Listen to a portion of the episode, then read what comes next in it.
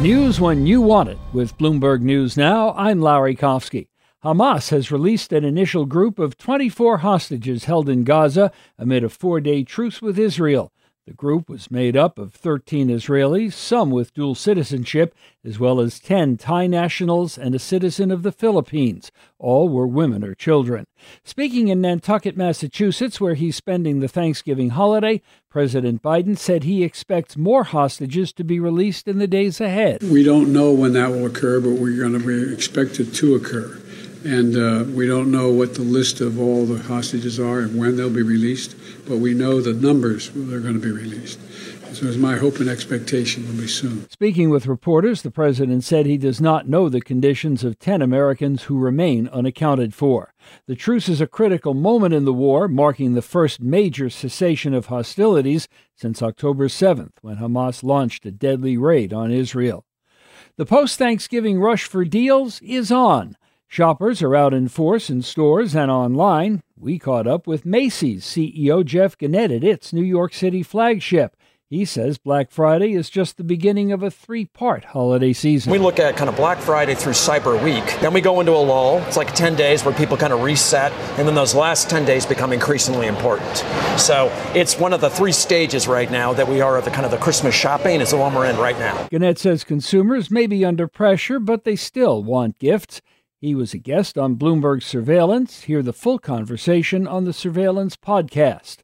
More Americans are expected to buy now, pay later for the holidays. And as Bloomberg's Amy Morris reports, analysts see a growing risk. Consumers are expected to use buy now, pay later payment plans heavily this holiday season, a forecast that bodes well for retailers but has credit experts sounding alarm bells.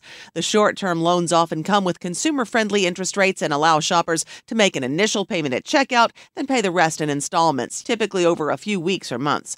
Analysts say key features of the plans can make borrowing too easy, saddling consumers with excessive debt. Amy Morris, Bloomberg Radio.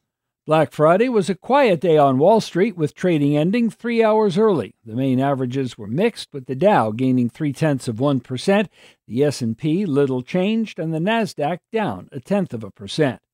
Strong reaction in Ireland after three children were stabbed in front of a school in Dublin. Police say a five year old girl is receiving emergency medical treatment at a local hospital. Two other children and a woman were also injured, the woman seriously.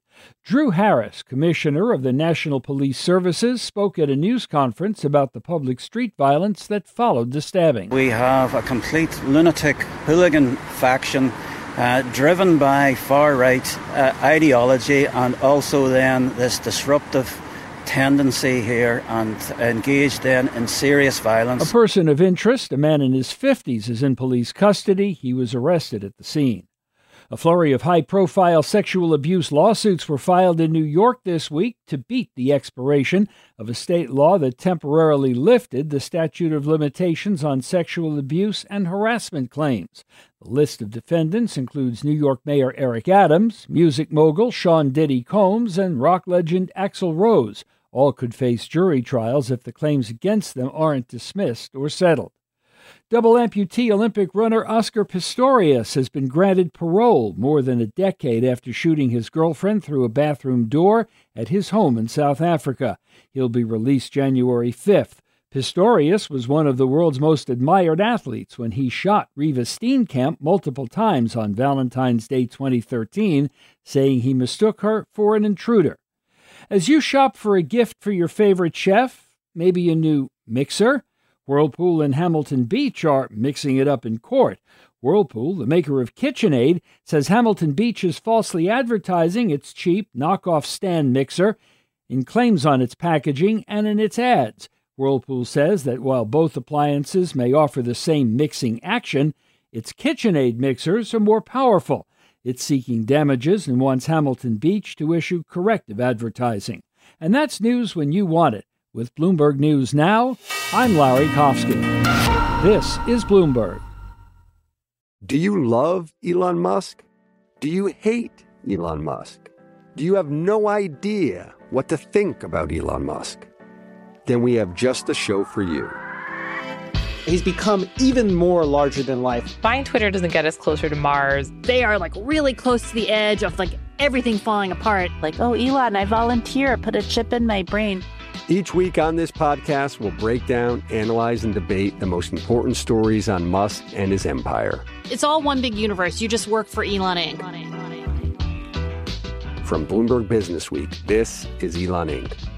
Listen wherever you get your podcasts.